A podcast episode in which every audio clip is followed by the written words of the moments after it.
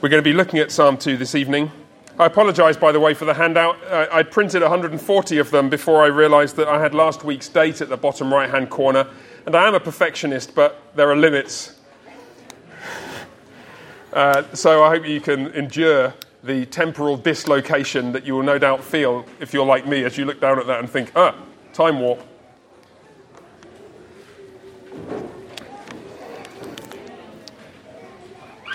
Uh, in case you hadn't realized, my plan in, in these little mini Bible study sessions is to, is to work through the Psalms. I don't know whether we'll do all of them. We might just do my favorite ones. But so far it's two for two because we're on Psalm 2 this week. And because um, I like Psalm 1 and like Psalm 2 a lot. So, uh, and we'll see where we get to. Um, I'm going to lead us in prayer, then I'm going to read the Psalm, which is on the handout in front of you. Uh, it's, it's a slightly different translation from what any of you will have in your Bibles because I wanted to draw out a few things that are there which are not uh, and also visible in most contemporary uh, mainstream translations, but um, nothing, nothing huge. And um, I hope this will be edifying and encouraging to us, so that as we're singing, and in particular as we're singing the Psalms, we're doing so in a more informed way. I will sing with my spirit, I will sing with my heart, my mind also. So um, let's pray, and then we'll jump in and have a look at this. Merciful Father, we're grateful to you for all your abundant kindness to us in our Lord Jesus Christ. We thank you that He is the ruler of the nations. And as we come together for fellowship now and to have your word open before us, to be fed on the words that proceed from your mouth, and as we later sing, we pray that you unite us in that conviction that we serve a conquering and mighty King. We don't need to fear the nations around us. We don't even need to fear the rulers of the one we're in, because your Son, our Lord Jesus Christ, sits enthroned in Zion. And we pray that you'd open our eyes afresh to the wonder of that truth as we're reflecting on this part of your word this evening. In Jesus' name. Amen. Amen. On Thursday, 21st of December 2006, the BBC published an article entitled Turkmenistan's Iron Ruler Dies. Quote Turkmenistan's authoritarian president Saparmurat Niyazov who ruled the Central Asian country for 21 years, has died aged 66, state TV has reported. The BBC reported uh, what he died of. He disclosed the previous month that he had heart trouble and he died of a heart attack, the BBC said. The BBC also disclosed something of his character. And in typical understated British English, they wrote, Mr. Niyazov became Communist Party chief of what was then a Soviet republic in 1985 and was elected first president of independent Turkmenistan in 1991. In 1999, he was made president for life by the country's rubber stamp parliament. That's the BBC's way of calling it a dictatorship. During his reign, Mr. Niyazov established a cult of personality in which he was styled as Turkmenbashi, or leader of all Turkmens. He renamed months and days in the calendar after himself and his family and ordered statues of himself to be erected throughout the desert nation. Cities and an airport were given his name, and a meteorite was named after him. Mr. Niyazov was intolerant of criticism. I love the BBC. what it means is he used to you know, rip the fingernails out of people who you know, published articles critical of him and allowed no political opposition or free media in the nation of 5 million people. So the BBC told us uh, what he died of, they told us what he was like, but not even the BBC could tell us why he died. To know why, we, why he died, you have to read a short article that was written by a friend of mine the following day. In it, he writes the following Last night, along with presumably thousands of other Barnabas Fund supporters, Barnabas Fund is a Christian charity that particularly supports um, Christians in uh, persecuted, persecuting countries where Christians are persecuted. Our family followed the prayer diary, and the prayer diary read this Pray that President Niyazov will realize that the church cannot be squeezed out of existence and will cease his campaign against Christians my friend then writes, without the first idea that he was ill, we prayed that he would die in some way or another. Die, that is, as an active enemy of the church, by conversion, by removal from power, or by ceasing to breathe. As it turns out, he died an hour later. He has ceased his campaign against Christians, and he now realizes that the church cannot be squeezed out of existence. Psalm 2, verse 9 stands. End of quote. In other words, it took a Christian to explain the why. Now, of course, we can't see the causal relationship that exists between the rise and fall of nations and their rulers. We see by faith those things. There's a distinction between sight and faith. Sight refers to those things that we can discern the connections between cause and effect in. But we know by faith why President Niyazov died, because the Bible tells us what happens to rulers who oppose Christ and his church. And there are few places where it says so with more fear inspiring clarity than Psalm 2. I want to read it to you. Why do the nations conspire and the peoples murmur a vain thing? The kings of the earth take their stand, and the great ones establish themselves together against the Lord and against his anointed one. Let us burst apart their bonds and cast away from us their cords. The one seated in the heavens laughs. The Lord scoffs at them. Then he speaks to them in his anger and in his wrath terrifies them. I have set my king on Zion, the hill of my holiness. I will recount the decree. The Lord said to me, My son you are. Today I have begotten you. Ask of me, and I will give the nations as your inheritance, and as your possession the ends of the earth. You shall break them with a rod of iron, and like a potter's vessel you shall shatter them. And now, kings, be wise, be warned, judges of the earth. Serve the Lord with fear, and rejoice with trembling. Kiss the Son, lest he be angry and you perish in the path for his anger burns quickly. Blessed are all who seek refuge in him. Psalm 2, roughly speaking, is broken into four parts, and we're going to look at those four parts in a moment. It goes along with Psalm 1 as an introduction to the book of Psalms. We can tell that it goes with Psalm 1 as an introduction in a number of ways.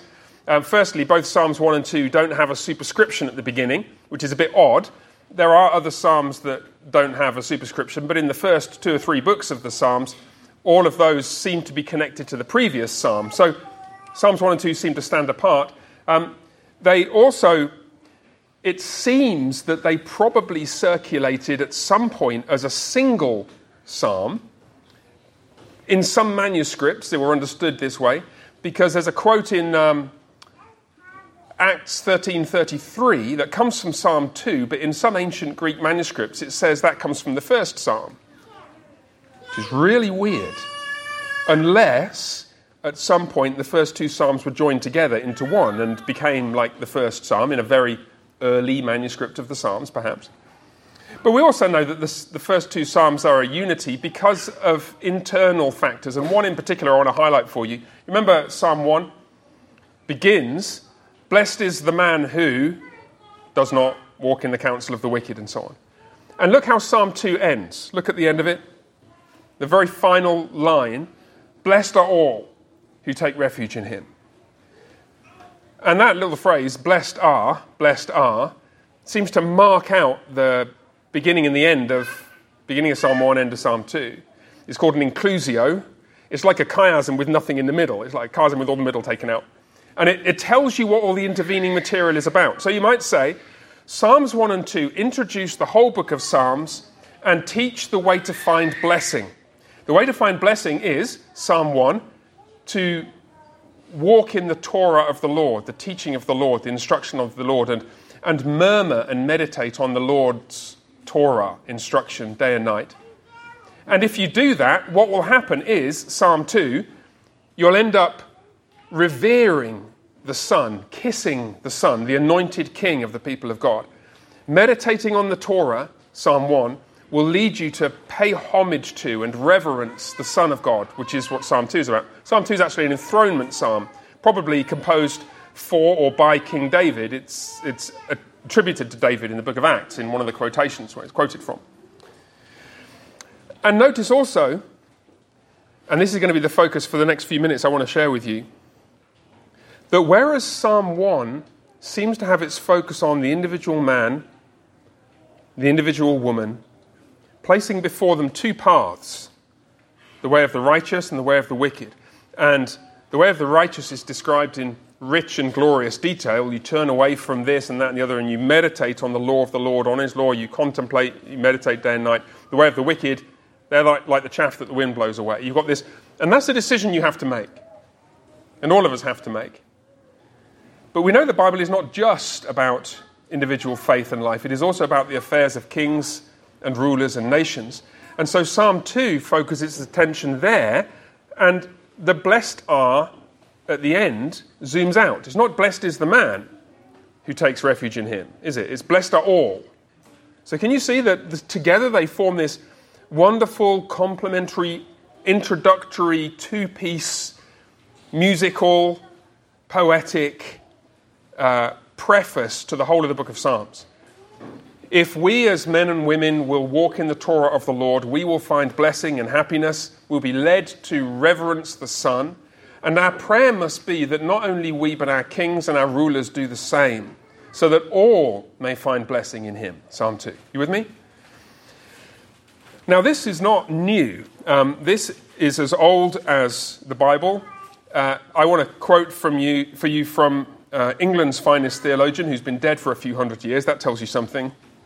John Owen, if you look at the handout here, um, John Owen, uh, I owe more to John Owen directly and indirectly than to most theologians, especially in matters of Christian eschatology and political theology. And at a certain point during his um, ministry, his career, he was um, a senior academic and he was a vice chancellor, I think, of Oxford University or chancellor, I forget which. And um, at, one glittering period in English political history, um, the assembled parliamentarians in London basically got on the blower on the phone to John up in Oxford, 50 miles away, to ask him to come down and explain how they should do their job. And so he went down to London and he preached a series of sermons over several, several months, which have been collected together in this book. Um, this is about um, 3% of John Owen's literary output during his life. Um, it's entitled The Sermons to the Nation. It's in volume 8 of his collected works. And he preached a sermon there entitled Christ's Kingdom and the Magistrate's Power, from which the following quotations come.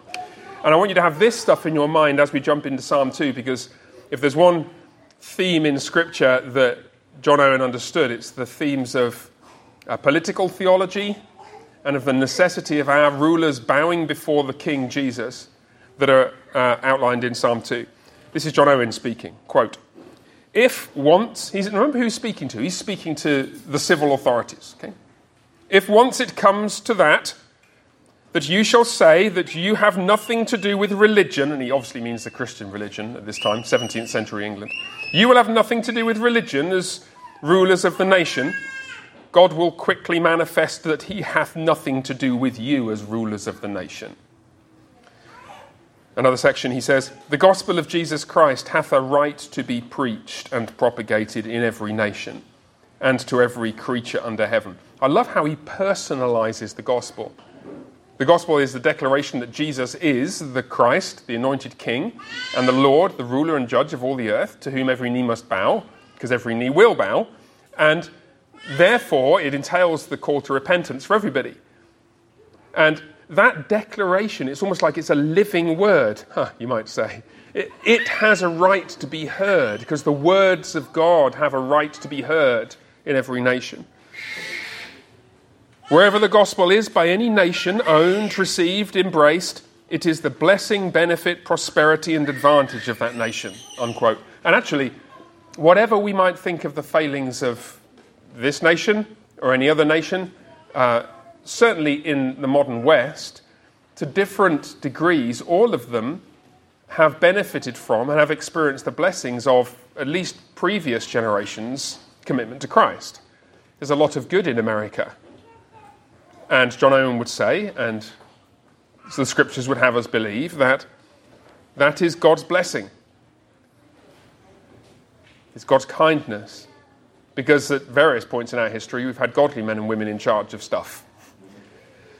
And then finally, uh, with a, um, a, glance towards uh, deceased former President Niyazov, quote, the rejection of the gospel by any people or nation to whom it is tendered is always attended with the certain and inevitable destruction of that people or nation, which, sooner or later, shall, without any help or deliverance, be brought upon them by the revenging hand of Christ.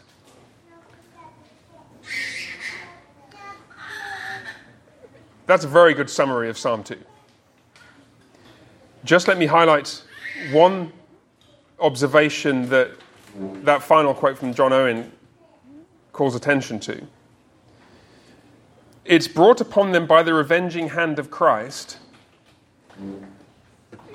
in such a way that we might not be able to see the connections within history that bring it about. It's often said, isn't it, by uh, sometimes by cynical unbelievers, sometimes by inquiring unbelievers who are generally inquisitive. Well, if God is there, why doesn't He show Himself? And there's a number of different ways you could answer that. You could say, well, He has shown Himself in Christ and He has revealed Himself. But I'd, I'd also want to say, well, He, he does show Himself today. He, he shows Himself in the history of world events and then he invites you to view the interpretation of those events in the scriptures. But he doesn't show himself in such a way that you don't need the scriptures in order to interpret the history. He shows himself in such a way that we do need the, the scriptures in order to interpret the history. If you just viewed the history of Turkmenistan in the later 20th and early 21st century, you'd say President Niyazov died of a heart attack. That's an incorrect reading of history. The correct reading of history according to the Bible, is that his death was brought about, in John Owen's words, by the revenging hand of Christ in response to the prayers of believers. We pray that he would die either by ceasing his opposition to the church, or by being converted and joining the people of God, or by ceasing to breathe. That is a perfectly legitimate and wise and biblical prayer to pray. And we're encouraged to do so by Psalm 2. I just want to talk us through it briefly. We do have a wonderful version of Psalm 2 in our Cantus Christi. Some of you know this, and I think, have we sung it a couple of times? I've certainly sung it somewhere, yeah. It's, it's here. I, my, my memory for, for music is terrible. I, I, kind of remember songs, and, but don't remember what they're called, what the words are, or where I've sung them. Um, but there's a great version of Psalm 2. Maybe we'll get to it at some point. Um, let me just walk through this with you. And, and I, I, do want to spend a bit more time on verse 1 than the other verses. So if it gets to sort of 10 to 7 and we're still on verse 1, don't panic, okay? We're not going to be here until midnight, promise. Why do the nations conspire and the peoples murmur a vain thing? Okay, question. Uh, what's unusual about that sentence? Just look at that sentence. Why do the nations conspire and the peoples murmur a vain thing. Anything unusual about it? Murmur. Beg your pardon? The word murmur. Murmur? Yeah, well spotted. You've seen that before. Where have you seen that before? In Psalm 1. Very good. So there is that feature. So the conspiratorial murmurings of the nations of the world, who, and we'll see in verses 2 and 3 in a second, are trying to conspire against God, whom they imagine to be an oppressive tyrant are strikingly contrasted with the murmuring that the righteous does. He murmurs on the law of the Lord. You've got t- two ways to murmur murmur on the Torah of God or murmur against God. So, yeah, that's one um, striking feature of that first verse. Um, you notice something else about it? Look at the punctuation at the end.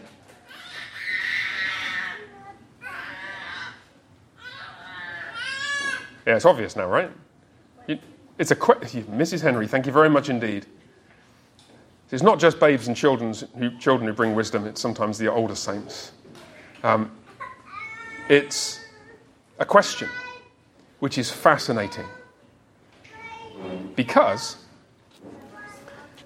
there is a whole genre of poetry called question poetry, I discover. And maybe it's got another technical name, but uh, the, the article I read called it question poetry. And it, it turns out that poems begin with questions for particular reasons. In general, to invite you to inhabit the emotional world of the poet who is asking the question. And this is just so appropriate, I think, given the reaction that we tend to have to what the first three verses of this psalm are talking about. Just look with me. Why do the nations conspire and the peoples murmur a vain thing? Then I've set off verses two and three indented slightly because they're kind of under this heading. What are they murmuring while they're doing this? The kings of the earth take their stand, and the great ones establish themselves together against the Lord and against his anointed one. The kings of the earth are united, at least in this, that they're against the Lord in David's day. And how many of them are against the Lord and against his anointed one now? And what they say is, in quotes, verse 3 Let us burst apart their bonds and cast away from us their cords. And it's just fascinating because just think of the, the internal logic of these three verses. The nations of the world regard the law of God, Psalm 1, as restrictive fetters and chains on them, cords that bind them. And it's as though in all their politicking, the kings of the earth are trying to figure out how to get rid of God, how to, how to take God out of the picture. And it is through that lens that we ought to interpret the machinations of the nations. Now, that's not to say, that's not to say that there's this kind of conspiracy going on. I'm not, to, not here to endorse the idea that there's some um, secret cabal that is self consciously doing this. No, quite the contrary. I think actually, if you talked to many misguided political leaders, you'd discover that in their own way they're quite well intentioned, but they're well intentionedness is not informed by Torah. They're, they're trying to do, they're trying to help young people who seem in anguish, and some young people who are in anguish, who are girls, want to be boys, and they think, well, the way to help is to help them to become boys. Obviously, not. You see that there's, there's this deeply twisted and misunderstood logic going on. And what the psalmist is telling us is what it amounts to not self consciously, but subconsciously, is rebellion against the Lord and regarding the righteous Torah of God as chains and fetters. Wouldn't it be wonderful if we didn't have all these you know, Christians around keep reminding us of like biology and stuff? And but back to the question thing. Don't you ever feel frustrated by that? That when I talk to people in this congregation and elsewhere who have thought a bit about public theology and political theology, who are engaged, so to speak, in, in reading about contemporary political events. It's almost like there's a linear relationship between how much they've read and thought and how frustrated they are.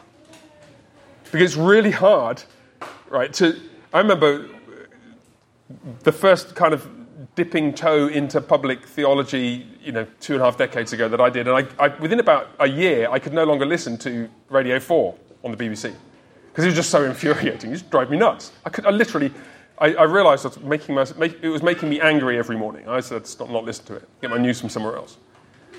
Why do the nations do this? Isn't it stupid? And the poem invites you to enter the world of frustration. The, and, and to deal with it, here's the key thing to deal with it in the way that the poem does. Other question poems do this. Shall I compare thee to a summer's day? Ah. Oh. Thou art more lovely and more temperate. Rough winds do, sh- you know the poem, right? But it doesn't say, You're a bit like a summer's day, does it? Because what it wants to do is to draw you into the emotional world within which Shakespeare, Sonnet 18, is, is writing. Is Sonnet 18? Yeah, of course it is. Um, and to show you how to respond emotionally to that frustration. Because the, the danger is we respond to that frustration in a very worldly way. So, how does the psalmist teach us to respond to the frustration of living in a world in which the, the nations and their rulers conspire together, wrongly imagining that the Lord is there to make their lives miserable? The one seated in heaven laughs. Verse 4. The Lord scoffs at them. Then he speaks to them in his anger and in his wrath terrifies them. By the way, you notice all the little chiasms? I didn't plot them all out. Speaks to them, anger, wrath, terrifies. Little chiasm. And obviously, anger and wrath match. And speak and terrifies match as well. Because one day it will be absolutely terrible for some people to hear the voice of God. It will be liquid gold, melted chocolate to those who've learn, learned to love the Word. But there'll be a day when the voice of the Almighty sounds and it terrifies those who have wrongly imagined that His Torah, His voice, is there to restrict and harm them. So, look, chiasms, chiasms everywhere, right? I've set my king on Zion, the hill of my holiness. It is, this is the Lord's response to the impudent foolishness of the wicked kings of the earth. Giggles. The one enthroned in heaven laughs, scoffs at them. Then he speaks, and what he says is, uh, I've, I've installed my king on Zion. Like, hadn't, hadn't you noticed? And of course, like I said, this, king was, this poem was originally written by or for King David. Um, probably for, I think. Um, and verse 6 is speaking of King David. It's like the nations of the world would be really foolish to oppose the Lord because now we've got a king in, in Zion, the hill on which Jerusalem is built. What are you going to do? You take him on? Good luck, as Calvin wouldn't have said. But of course, it speaks more loudly and clearly of King Jesus. I've set my king on Zion, the hill of my holiness. This psalm, portions of this psalm, are quoted numerous times in the New Testament in relation to Jesus. And it's just ridiculous and tragic. And it's, in a sense, it's why the primary chart responsibility of the church is to proclaim and live the gospel, because it's by doing that that we manifest the kingship of Christ in the world. We show that there is a king in the heavenly Zion by submitting our lives to him. That's how we show that there's a king on Zion. We tell people, hey, Jesus is Lord, Jesus is the Christ, he's calling you to repent. And we show people. Every time you don't return violence with violence, you show that you're subject to the rule of a king on Zion who says, no, don't do that, turn the other cheek. And so that is demonstrating the gospel, demonstrating the truth of the, what the Lord chuckles at. I've set my king on Zion. Stop, stop making this fuss, all you puny kings of the earth. Verse 7. And then what happens? The king says, I'm, I'm going to tell you what I heard. I will recount the decree. I'll, I'll, I'll ex- let me just tell you all, all the nations of the world, what the Lord said to me. Quote, and it's very striking that uh, the first two chunks, you've got a kind of scenario being depicted and then a quotation, another scenario being depicted and then a quotation. But then in verse 7, it's just like uh, in, enough of this, hearing what you're doing and hearing what you're doing. I'm just going to tell you what God said.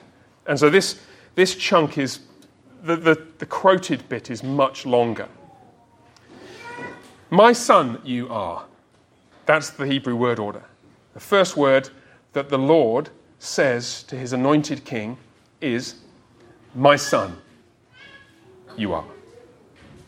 My son. Today I have begotten you. Ask of me, and I will give the nations, all those nations, that is, whose kings are trying to conspire against me and against you. Ask, just ask, and I'll give you the nations as your inheritance and the ends of, and your possession. Sorry, and as your possession, the ends of the earth. Chiasm again. You shall break them with a rod of iron, like a potter's vessel, you shall shatter them. I don't know if you've ever smashed a piece of pottery with a rod of iron. I've dropped bits of pottery on the floor. You've probably done that and spent the next 45 minutes sweeping up fragments of pottery glaze from the four corners of the house. You've done that? Because that's what is going to happen to the nations that refuse to acknowledge the Christ, the King. So, you've heard what God says. Now, now what's fascinating at this point is that King David, is as, is, as it were, is he, it's as though he beckons the kings over towards him and says, Look, come here a second, sit down. Let me, let me tell you what you ought to do. We're, we're not here to hurt you, we're here to help you. It's what Jesus does. Look, everybody, I, I, I know you're you know, city councillor or mayor or president or prime minister, something or other, but I know you're just like a feeble human being, just like everybody else. So come here, let me tell you what you need to do. Kings, be wise, be warned, you great ones, judges of the earth. Serve the Lord with fear and rejoice with trembling. That's the first thing. Kiss the, kiss the Son, lest he be angry. The Son is the King. You are my Son. My Son, you are. And you perish in the path, like the path of the first Psalm. Yeah? You could either prosper in the path by walking in righteousness upon it, or you could perish in the path by refusing to pay homage to the King, to Jesus. Kiss the Son, lest he be angry and you perish in the path, for his anger burns quickly. Blessed are all who seek refuge in him, and there is still time for you to do so. Uh, I want to ask you to pray for me um, and Mr. Lewis over there. Um, we're going to go and meet uh, in a couple of weeks' time our District 7 councillor, uh, the lady Macy Hill, who is the councillor for the area of Fort Worth in which our church is located. Um, i believe she professes faith as a Christian. Uh, I don't know her personally. I don't think Mr. Lewis does either. We're hoping to have a great conversation with her, um, to encourage her about things that she's done which are good, and to urge her to kiss the Son and serve the Lord with fear, lest she perish in the way. Because whenever the gospel is by any nation owned, received, embraced, it is the blessing, benefit, prosperity, and advantage of that nation. Wouldn't that be wonderful? Final word from John Calvin. Um, when you find yourself in verse 1 again, overwhelmed, frustrated, irritated, disappointed, John Calvin, in his commentary on this psalm, writes When we see Christ, remember this psalm is about Christ in the first instance, well nigh overwhelmed with the number and strength of his enemies let us remember that they are making war against God, over whom they shall not prevail. And therefore, their attempts, whatever they may be, and however increasing, will come to naught and be utterly ineffectual. So we can laugh with the Lord. We can rejoice with Him. We can eat. We can celebrate the blessing that we've received as we have been, we've had our eyes opened to the kingship of the King and we can earnestly pray that He would do the same for others. Should we pray? Merciful God and Father, we thank you for this wonderful and uh, inspiring and sobering psalm. We do pray for our rulers, for our mayor, our state governor, our president, the Congress, and other officials. We pray for Ms. Hill, our local council member. We ask that you would lead all of them to serve you with fear and pay homage to King Jesus. And we pray in Jesus' name. Amen. Mr. Whittlesey or Pastor Shaw, do you want to step up here and give us some instructions concerning the next stage of the evening? Thank you.